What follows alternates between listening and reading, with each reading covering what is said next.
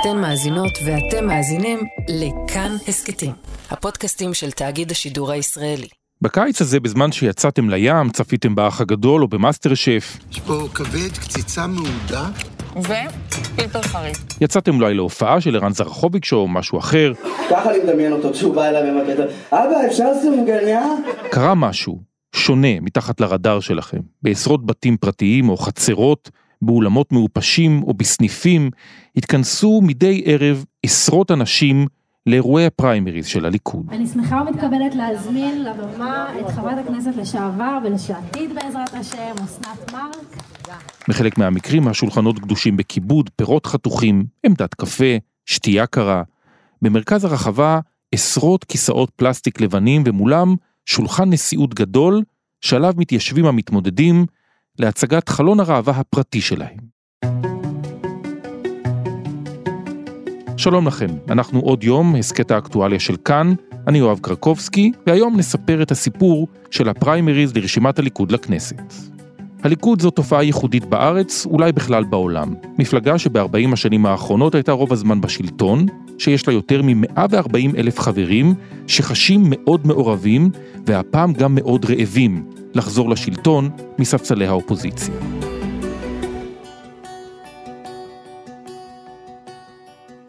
כל יום זה כמו חודש, עשרות שיחות, מפגשים, אבל כיף, רואים את האנשים, יש אנרגיות, אה, אבל זה לא קל, זה לא קל, אני מקווה מאוד שנסיים בקרוב מאוד את המרוץ ונוכל להתמקד בדבר החשוב באמת, וזה לנצח את הבחירות, כי אם לא... סביר להניח שזה קורה מתחת לאף שלכם. כבר יותר מחודש וחצי הם מתרוצצים בכל הארץ. יותר מ-140 מתמודדים, בהם 28 חברי כנסת מכהנים, גם שרים לשעבר, שמנסים להעפיל לרשימה של 30, אולי 35 מקומות ריאליים.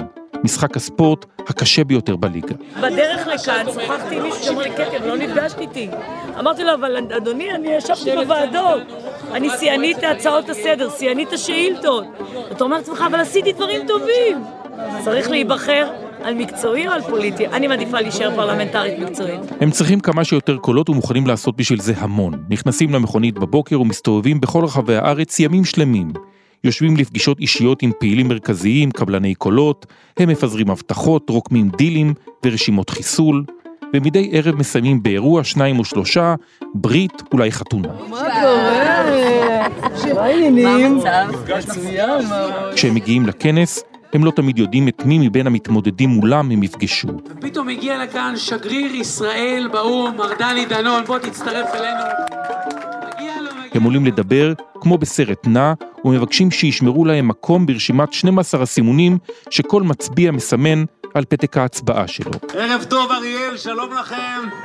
איזה כיף להיות פה, בבית שלנו ביהודה ושומרון. הם מדברים ורצים לכנס הבא, הזמן דוחק, הלחץ גובר, ורשימת המתמודדים ארוכה, כך שהתחרות בלתי נסבלת. אתה נראה עייף. נראה עייף? הכרתי מוקדם. הייתי היום איפה היינו? דרום, קריית גת, בית שמש, סבבה. יצאנו בשבועות האחרונים למסע בכל רחבי הארץ. דילגנו בין אירועי הפריימריז, שבהם אפשר לגלות מה מעסיק באמת את הליכודניקים בימים האלה, נתניהו באמת חווה בשנים האחרונות מה שאף מנהיג פה במדינת ישראל לא חווה. והחוויה הזו קמה ממקום אחד, ממערכת המשפט... וזה לחלוטין נייר לקמוס מצוין להבין על מה תהיה מערכת הבחירות של 2022. עוד מעט נדבר עם מי שעברה את ההתמודדויות כמעט בכל שיטה קיימת אפשרית, בפריימריז של המתפקדים וגם בבחירות במרכז. השרה לשעבר לימור לבנת, אבל קודם ננסה לשרטט את התופעה ואת תמונת המצב בישורת האחרונה של ההתמודדות עם כתבנו בכנסת זאב קם, שסיקר כמה וכמה מערכות פריימריז בליכוד. שלום קרקו. מתי היה בכלל פריימריז אחרונים בליכוד? תראה, הפריימריז האחרונים בליכוד היו בעצם לפני בחירות מועד א', בחודש אה, אפריל 2019, אז הבחירות בפריימריז היו חודשיים לפני זה, באזור פברואר, משהו כזה. מה בעצם שונה במערכת הפריימריז הנוכחית, לפי מה שאתה קולט, לעומת אה, מערכות פריימריז קודמות? תראה, אני לא בטוח שיש משהו ששונה באופן דרמטי, כי בסוף אתה עדיין רואה את המשחק על השרידות. יש הרי בליכוד שיטה, אגב, בעיניי שיטה לא רעה בכלל, שמחייבת התחדשות. מה הכוונה? יש לך בערך את ה-20 מקומות הראשונים שהם אה, נבחרים באמצעות הרשימה הארצית, וכל מי שפעם קודמת נכנס במחוזות, הוא מה שנקרא עכשיו צריך לעבוד קשה, כי להיבחר במחוז זה להיבחר על ידי אה, מספר מצומצם של מתפקדים, רק המתפקדים של אותו מחוז, זה יותר קל, אתה גם יכול להיבחר פעם ראשונה במחוז, אבל פעם שנייה אתה כבר צריך להיבחר בארצי, על ידי כל מתפקדי הליכוד, וזה כבר סיפור הרבה יותר אה, מסובך, ואז בעצם יש לך ניפוי אוטומטי של בין שמונה לעשרה ח"כים, הרי היום הליכוד זה 30 בכנסת, מתוכם בערך שמונה, אולי אפילו יותר, לא יהיו פעם הבאה בכנסת, וזה בגלל השיטה. השיטה שהיא בעצם מאוד מאפשרת לך את הצ'אנס בפעם הראשונה דרך המחוז, להיכנס בדי בקלות, אבל אחר כך כדי לשרוד עוד מערכת בחירות ולהיות ככה לאורך זמן חבר כנסת, שם כבר אתה צריך להתברג הרבה יותר חזק בשטח ובעומק של המתפקדים, וזה מייצר תחלופה קבועה של אה, משהו כמו שליש מהח"כים ברשימה, ותראה איזה משהו מגניב זה יוצא לך, מצד אחד יוצא לך שמות שהם התחילו מהמחוזות, יריב לוין נבחר במחוז, אה, לדעתי זה היה השפלה. והוא הפך להיות היום בכיר בליכוד. אמיר אוחנה נבחר מחוז תל אביב, בכיר בליכוד, אבל תחשוב כמה אנשים אחרים הגיעו דרך המחוזות לקדנציה אחת, כמעט לא זוכרים אותם, הם התנדפו די מהר מההוויה הפוליטית, כי השיטה הזו מחייבת התחדשות תמידית. עכשיו, אתה יודע, יש את המאבק המתמיד הזה בין באמת כמה אפשר להתחדש. כל הזמן יש כאלה שמנסים לדחוק את המחוזות לאחור, או להגביל את הבחירה במחוזות רק לחברי מרכז, והמאבקים האלה זה, זה די מאבקים תככניים קטנים כאלה של עסקונה, אבל בסוף השיטה הזו מוכיחה את עצמה, כי הרשימה משתנה כל מערכת בחירות, והיא גם מצליחה כן להצמיח, אם תרצה, כוכבים חדשים. שמצליחים לבלוט אל מול האחרים. אני רוצה לקחת אותך אבל לשני אתגרים מאוד מעניינים של לפחות שתי מתמודדות ברשימה היוצאת של הליכוד לקראת הבחירות אה, בפריימריז שיתקיימו בשבוע הבא. שתיים, ששוריינו, אורלי לוי אבקסיס וגלית דיסטל אטבריאן. אה, משוריינים קודמים, לדוגמה ענת ברקו, לא שרדו את מערכת הפריימריז והתנדפו זה אתגר מאוד גדול בשבילן. אני לא מפחדת מבחירות, אני חזרתי הביתה, האנשים האלה... לא היית בבית הזה אף פעם, לא היית חברת ליכוד. תגיד לי, אני לא הייתי חברת ליכוד? בטח שהייתי חברת ליכוד. אבל כשאתה רואה את אביבה, ואתה רואה את יחיאל, ואתה רואה את האנשים האלו שהם שנים שם, הם לא יגידו לך שאני בן אדם זר. קרקובסקי! הם מרגישים שאני חוזרת הביתה. אני מסכים איתך לחלוטין. אגב, המשוריינים הם תמיד איזשהו סימן שאלה, הם כזה משהו שהוא מעורפל, אתה לא יודע להעריך אותם מספיק טוב, בגלל שהם לא באים מתוך איזשהו בסיס כוח מוכח ומוכר, אם כי יש הבדל בין אורלי לוי לבין אה, גלית דיסטל אטבריאן. כי אורלי לוי, למרות שהיא שוריינה פעם אחרונה, היא כן יש לה איזשהו, אה, נקרא לזה שורשיות בתוך הליכוד, אח שלה, אה, אבא שלה, היו הרבה שנים בליכוד, יצרו גם בסיס כוח באזור של המגורים שלהם, באזור בית שאן, עם מתפקדים, עם חברי מרכז. כלומר, היא לא מגיעה יש מאין, היא בכל זאת נשענת על משהו שהוא כבר קיים עמוק בתוך המוסדות והמתפקדים. גלית דיסטל היא באמת משהו שככה הוצנח מלמעלה, היא לא, היא לא גדלה בליכוד, היא לא נבחרה בליכוד, היא לא פקדה אנשים בעבר בליכוד, ופה זה יכול להיות מה שנקרא כוכב גדול או נפילה ענקית. כלומר, היא יכולה פתאום להפתיע, בגלל שאנחנו לא יודעים להעריך את כוחה, אבל היא כן פופולרית, לפחות ברמה התקשורתית, היא יכולה פתאום להצליח ולהיכנס ל-15, ל-20 הראשונים, ככה באיזושהי הצלחה מאוד מפתיעה. היא יכולה גם להיפלט מהרשימה לחלוטין, זה מה שנקרא צל"ש או טר"ש, ואני אומר לך בכנות, אין לי דרך להעריך מה יהיה איתה, זה נעלם גדול בעיניי. פגשתי אותה במהלך הסיבוב פריימריז שקיימתי בשלושת השבועות האחרונים. היא גם בסיוט מהאירוע הזה וגם בהתפעמות מאוד גדולה. תשמע, אני, אני שמחה. אני שמחה כי השריון הזה, הוא, הוא לא ידעתי כמה קשה לחיות איתו מול ח"כים שקראו את השטח שנים. לא הבנתי את זה. ואני שמחה, אתה יודע, לטוב ולרע, לעמוד במבחן אה, הדמוס, במבחן הריבון, ולשבור את קלטת משוריינים, כי עד היום אף משוריין לא צלח. מלכה. כי זה באמת אירוע ענק. אלפי משתתפים יוצאים כל ערב לעשרות אירועים ברחבי הארץ לשמוע מתמודדים שרצים לרשימה לכנסת. אני חייב להגיד שבעיניי זה מראה מרנין, זה מראה מאוד, אה, מאוד טוב. אתה רוצה את החיבור הזה בין נבחרי הציבור לבין הבוחרים.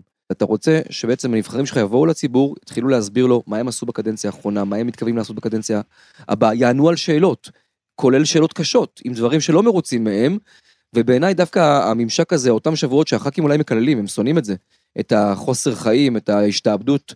אגב, לא רק בפריימריז, גם במשך השנה כולה, כשאין בחירות, הם עדיין צריכים להיות מחויבים לקשר הזה, כי מי שלא יהיה בקשר כל השלוש שנים, כשיגיע הפריימריז, עם כל הכבוד, אם יבוא ל-20 אירועים ביומיים, זה לא יספיק לו, מה לעשות, אם לא שמרת על קשר כל השנה, זה לא יספיק לך, הפיק הזה של הפריימריז, אני חושב שהדבר הזה, הדרך המסורתית, הקלאסית, לבוא לכיכר העיר, לצעוק, להתווכח, לענות על שאלות, אתה יושב באולם עם עשרות, או במקרים אחרים אפילו מאות אנשים, בבימה של הח"כים או המועמדים, יש לך 30 אנשים, אתה צריך לבלוט על פני ה-29 האחרים בשלוש דקות שקיבלת לדבר, וואלה, תשמע, אני אפילו לא, אני לא יודע כמה אתה באמת יכול אה, להותיר חותם באירוע כל כך המוני, עם כל כך הרבה אנשים שמדברים לפניך ואחריך. ולכן חלק לא קטן מהמתמודדים לא רואים דווקא באירועים האלה את הדרך האמיתית להיכנס אה, בסופו של דבר למקום טוב ברשימה לכנסת, אלא מקדישים את עיקר עיתותיהם בתקופה הזאת של הפריימריז בפגישות אישיות אחד על אחד עם מה שאנחנו מכנים אותם קבלני קולות. אני כמעט ולא הולכת לכינוסים, אני אגיד לך למה. אין בזה הרבה תועלת. אני מעדיפה לעשות פגישות אישיות ו... ולדבר עם האנשים, ומה שנקרא, לראות את לא- הלבן של העיניים. וזה זה מייצר יותר מחויבות? זה מייצר, אה, כן, בטח, מה השאלה בכלל? כאן אי אפשר שלא לדבר על הפיל בחדר, והוא קיים, רשימות החיסול. ממש עכשיו, בשבוע שלפני הפריימריז, אפשר גם לדבר עליהן. זה פתאום מתחיל ככה, תקשיב, אתה תעזור לי, אל תשים אף אישה, אתה תעזור לי. ואז מתחילה רשימת החיסולים, וזה מה ש... יש כבר רשימות חיסולים? יש. יש? שמעתי. יש? אל תשים את קטי. אני עוד לא שמעתי על רשימות חיסולים. אתה לא תוכל לשמוע, כי זה יותר... אה, יותר ב... הסגורים. רשימת חיסול היא למעשה רשימות שמפיצים אנשי מפתח מרכזיים מהן קבלני קולות ובהם הרשימה של 12 המתמודדים שהם תומכים בהם והם ממליצים לקרובים אליהם להצביע לרשימה הזו. להיכנס לרשימות כאלה זו משימת המשימות של המתמודדים, מי שלא מופיע ברשימת מומלצים רואה ברשימת חיסול פשוט כי השם שלו לא מופיע בה. מה שבעיני אחד זאת רשימת מומלצים, בעיני האחר זוהי רשימת חיסול.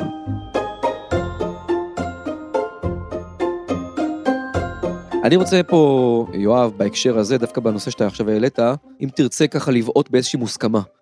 כי יש איזושהי אגדה באמת, שהכל זה דילים וקבלני קולות, וכמו שאמרת, אותן רשימות של בעד ונגד.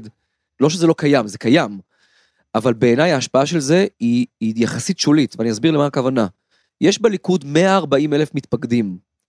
כמה באמת אתה חושב יש השפעה לאותם פוקדים גדולים, אותם קבלני קולות, או הח"כים שמחזיקים את המאגרים, חיים כץ בתעשייה האווירית, אלה מחזיקים את הקבליסטים, וזה מחזיקים את הליכודניקים החדשים. בוא, בסוף, תסתכל בעשירייה הראשונה, מי שחזק, ומי שמקבל את המקומות הראשונים, זה מי שגם חזק אצל המתפקדים העצמאיים, החופשיים. כי בסוף עיקר מתפקדי הליכוד במפלגה ענקית, עזוב שאתה מפלגה קטנה של כמה אלפים, מפלגה ענקית עם מעל 100 אלף מתפקדים, לא יעזור כלום. עיקר המתפקדים זה מתפקדים חופשיים שלא שואלים אף אחד את מי להצביע ולמי להצביע, והם מצביעים מה שבראש שלהם, ועם כל הכבוד לרשימות הם מתעלמים מהם, ואתה יודע מה, אני, אני, אדגים, אני אדגים לך את זה בצורה אחרת. חיים כץ, הפוקד הגדול, איפה הוא סיים פעם אחרונה? בירכתי העשירייה השנייה. הפוקד הגדול, זה שמחזיק, לפחות לפי הטענות, קרוב לעשרת אלפים, שמונת אלפים מתפקדים מהתעשייה האווירית, חיילים שלו, שבאים ומצביעים כמו שהוא מודיע להם. מה שאומר שיש גבול לדילים האלה. זאב, הליכוד בעצם משנה את פניו. מאז אמצע שנות האלפיים, הליכוד הופך להיות הבית של חובשי הכיפות הסרוגות. גם שלהם.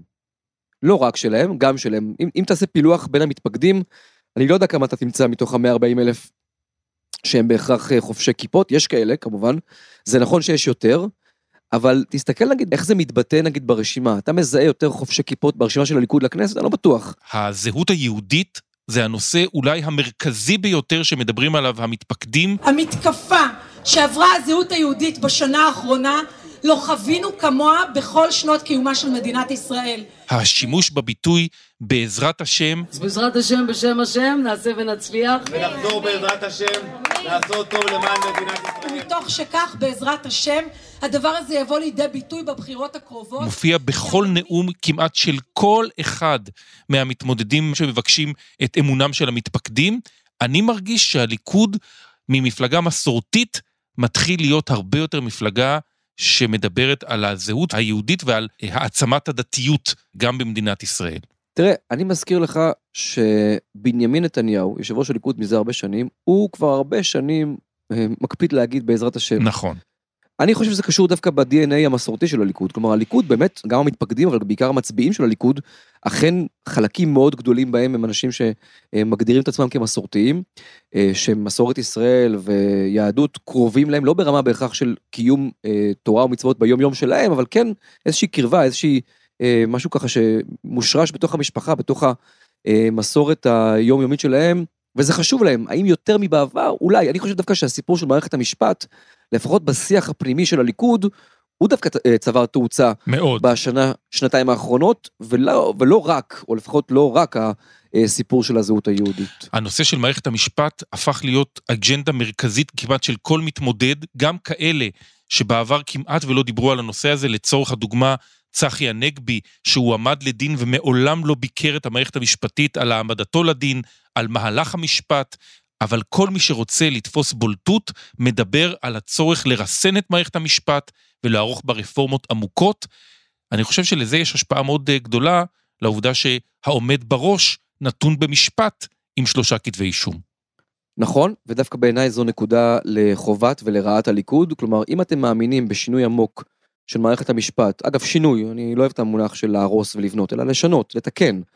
אבל אם אתם באמת מאמינים בזה, זה לא יכול להגיע מתוך מקום של אירוע שקרה אה, באופן אישי ליושב ראש הליכוד, זה חייב להגיע מתוך אמונה אמיתית, אידיאולוגית, במה צריך או איך צריכה לראות מערכת המשפט, ואתה לא רוצה שזה יתחבר עם אירוע אישי מקומם מבחינתם ככל שיהיה, זה בסדר גמור להתקומם, יכול להיות שגם שזה התקוממות מוצדקת, אבל אתה לא רוצה שהקריאה והפעולה לשינוי עומק במערכת המשפט יגיע מתוך מקום כזה, אלא מתוך הבנה שבאמת הדבר הזה זקוק לשינוי מתוך אה, משנה סדורה ולא מתוך אירוע אישי. בשנות ה-80 וה-90 למחנות בתוך הליכוד הייתה השפעה מאוד גדולה על עיצוב הרשימה. מחנה לוי מול מחנה שמיר ארנס. בעוד כאן שרים עטינה בין המחנות מגיעה לשיאה. לא מאמינים יותר לאף אחד. מה יקרה אם דוד לוי לא ייבחר למקום הראשון? מה יקרה אם ארנס ייבחר? היום נדמה שיש רק מחנה אחד בליכוד.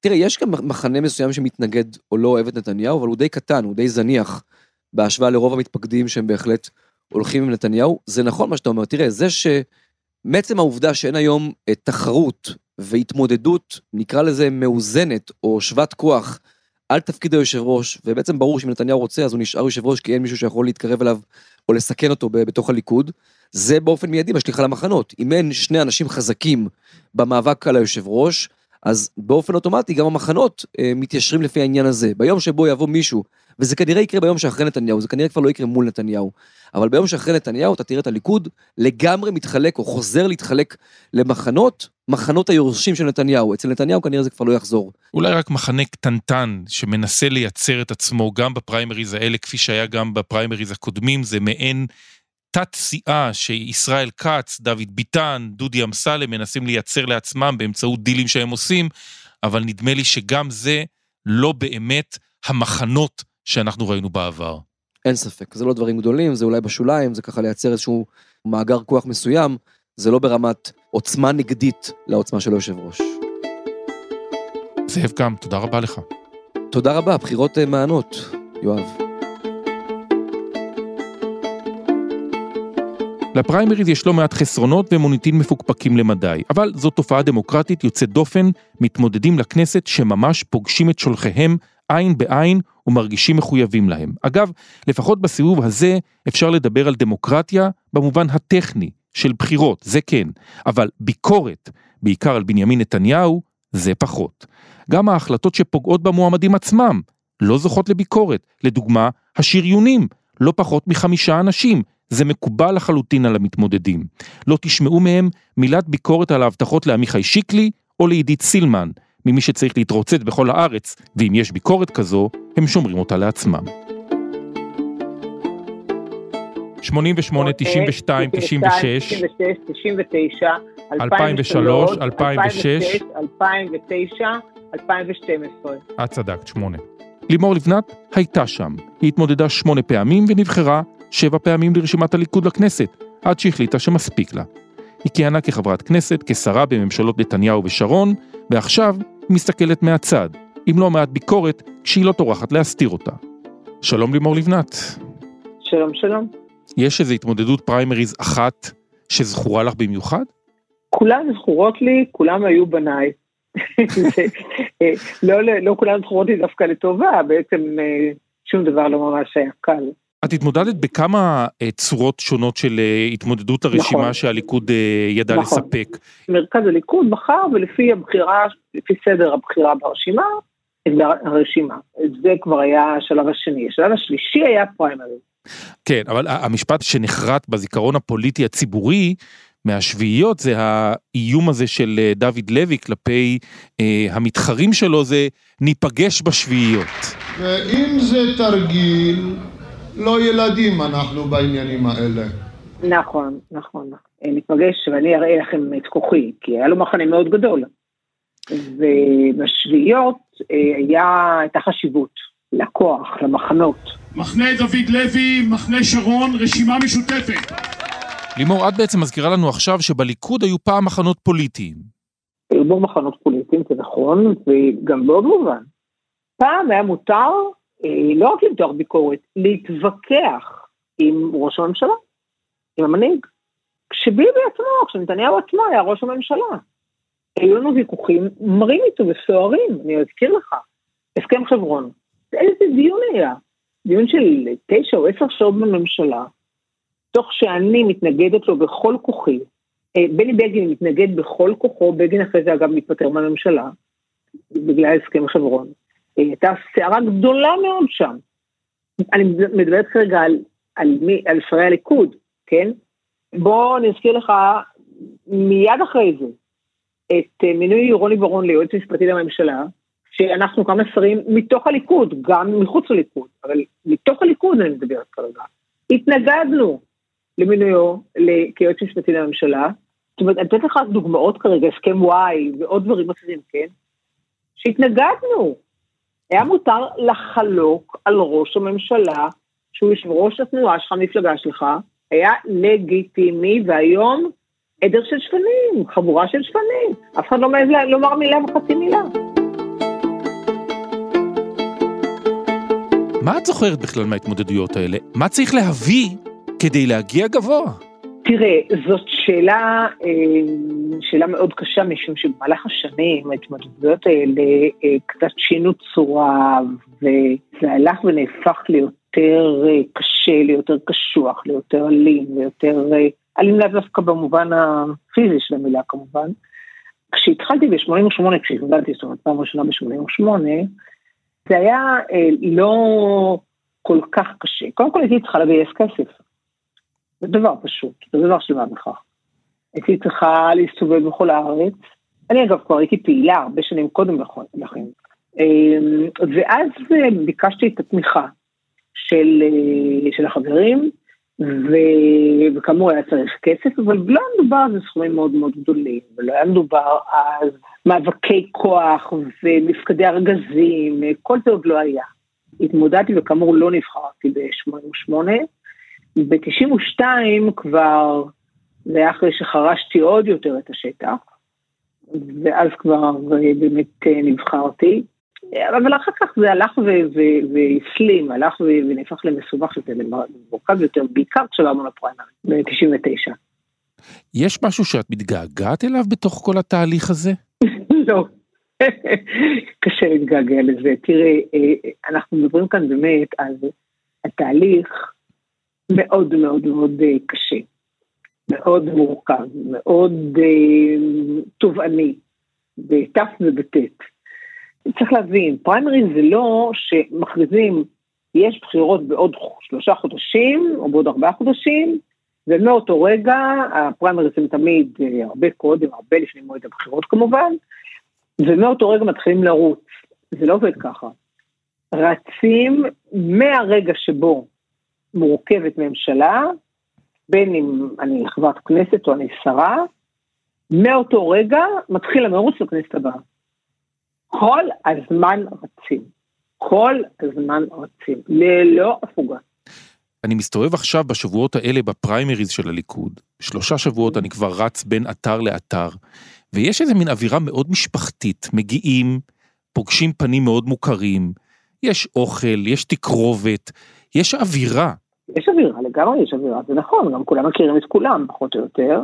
הליכוד בכלל הוא מפלגה מאוד חמה. וזה לא מעורר אצלך איזשהו גרם של געגוע לחיבוק הזה שנותן לך הציבור? הציבור נותן לי הרבה חיבוק מאוד גדול גם היום אגב, אולי זה ציבור קצת אחר, לאו דווקא הציבור הליכודי, הציבור הליכודי כועס עליי, אבל זה לא העניין, אה, הצורך הזה לרוץ כל ימות השנה, לכל אה, בר מצווה, חתונה, שלא נדע הלוויה, ניחומי אבלים, אה, אבל זה לא רק זה, זה כבר נהפך גם ללכת לבריתות אה, ולהולדת הבת, ולהולדת הבת של הבן, ולהולדת הנכדה של ה... אני לא יודעת מה, ולכל מיני דברים באמת זרים ומוזרים שחבל שאני ארחיב עליהם את הדיבור כאן. כל הזמן, זאת אומרת, זה לשרוף אין ספור זמן, שעות, אה, אנרגיות. הדברים שבאמת הם לא ממש חשובים. עכשיו תראה, אני לא אומרת, יש אנשים שהיו במחנה שלי, שתמכו בי, שהאמינו בי, שעזרו לי, שסייעו לי, שבשבילם הייתי מוכנה לנסוע עד קצה העולם כדי לכבד אותם, כי הגיע להם, הם באמת, הם סייעו לי והגיע להם ממש. אבל אה, לא רק אליהם נדרשתי, אלא גם לאחרים, כי אחרת הם נעלבו. מה זאת אומרת אני לא אגיע? אני לא אגיע? אה, הם לא יצביעו בשבילי. וזה חלק מאוד לא סימפטי במרוץ הזה. אם אני באמת אה, לרגע ככה שים בצד את אה, אותם מתפקדים שפקדו אותם, אה, מתפקדי התעשייה האווירית, שחלק גדול מהם בכלל לא מצביעים ליכוד, אלא פקדו אותם, פקדו עליהם להתפקד. אני אגדיר את זה בצורה הזאת. או יש גם קבוצות אחרות, כן? אה, כל מיני חרדים ששילמו עבורם את דמי החבר ופקדו אותם. אה, ואין להם מושג מה מדובר בכלל, פשוט אומרים להם מה לבוא, מתי לבוא, לאן להצביע, למי להצביע וכולי. או מתפקדים מכל מיני גופים אחרים, זה יכול להיות אגד, זה יכול להיות, אה, שמע, יש אה, הרבה מאוד כאלה. קבוצות כוח שבעצם אה, מנסות להשפיע נכון. על הדרך של הליכוד. בדיוק. וזה לאו דווקא האנשים עצמם, זה ראשי הקבוצות האלה. האנשים עצמם, אין להם שום עניין. ואני לא אהבתי את זה, אני לא רק לא אהבתי מזה, אני סלדתי מזה. אני בשעתו הוכחתי שביהודה ושומרון יש אה, פייגלין פקד אנשים, אה, היו יישובים שבהם היו אה, אפס קולות מחל לליכוד, ולעומת היו שם מתפקדים, היו שם 30, 40, היו שם לפעמים שניים, שלושה, עשרה, חברי מרכז אפילו הצליח להחביר למרכז, בגלל שהוא פקד אנשים, אבל היו אפס קולות למחל בקלפי. אתה מבין, כל זה זה פייק, הכל זה כאן מזויף, ואלה דברים שבאמת אני סלדתי מהם מאוד, ואני ניהלתי להם גם באמת קרבות אה, לא, לא קטנים. ביבי בשעתו אמר שמי שיצביע בשביל פייגלין, לא יהיה שר בממשלתו. נו, אז כולם עשו דילים עם פייגלין, חוץ ממני כמובן, וכולם היו שרים בממשלתו.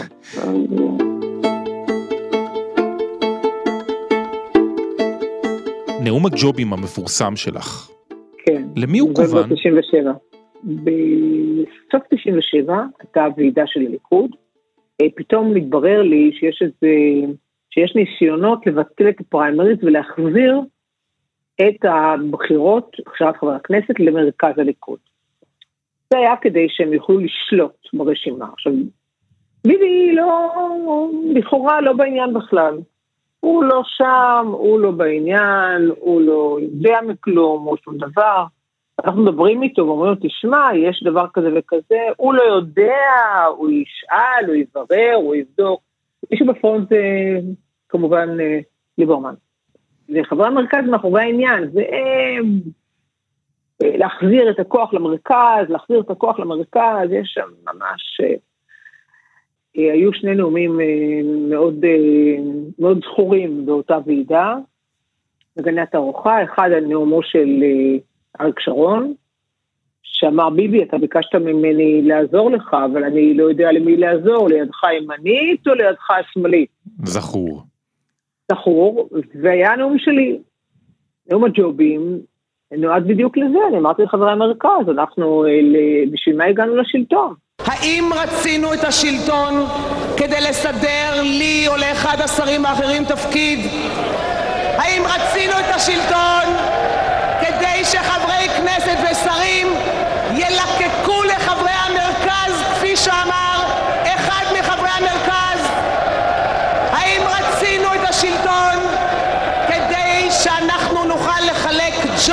עכשיו, השאלה שלי הייתה שאלה רטורית, אבל הם ענו לי, הם צרחו לי, כן!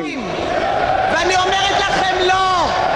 לא ולא! אני המשכתי בנאום שלי, כאילו לא שמעתי את התשובה, לא, לא התייחסתי אליה, והנאום הזה נכנס לבית ההיסטוריה.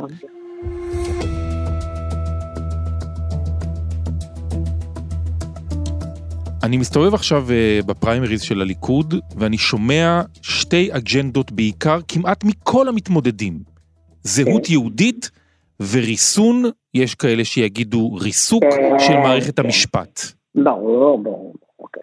טוב, תראה, זה עכשיו, זו עכשיו האג'נדה הנוהגת, אה, זה מה שעכשיו, אה, ריסוק מערכת המשפט, אה, ביבי, ועוד פעם ביבי ועוד פעם ביבי, שאגב בעבר דיבר באופן שונה לחלוטין, הגן על מערכת המשפט בכל כוחו, בקול רם, בקולי קולות, כן? גם עכשיו הוא רוצה לרסק את מערכת המשפט, וכולם אחרים מחזיקים אחריו. הכל בא מהראש, הכל בא מלמעלה. הליכוד שהיה פעם ממלכתי, אה, זה לא פלא שאנשים כמוני, כמו אה, דן מרידור, כמו אה, שורה של אנשים, כן, אה, גדעון סער אפילו, אנשים שהם אה, דבקים עדיין בתורת ז'בוטינסקי, אה, הימין הממלכתי, ככה אני אגדיר אותו, זה לא פלא שאנחנו לא מוצאים את מקומנו שם היום יותר. זה מאוד קשה לנו.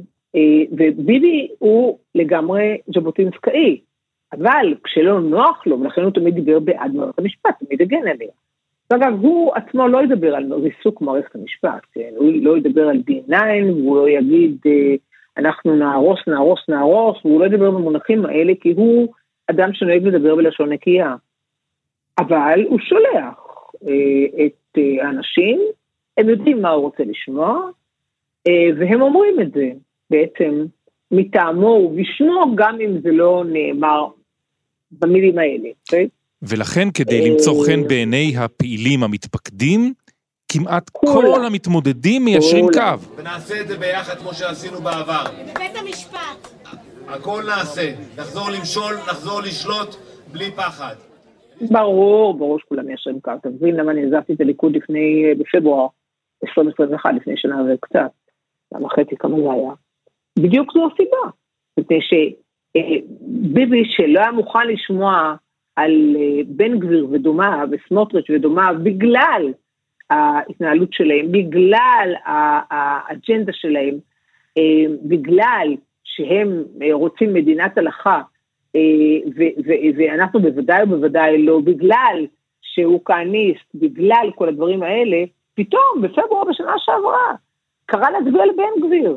פתאום הוא הכניס מישהו מהרשימה שלמת, אופיר סופר, לתוך רשימת הליכוד, וקרא להצביע עבורם. ואני אמרתי, זה לא, עד כאן.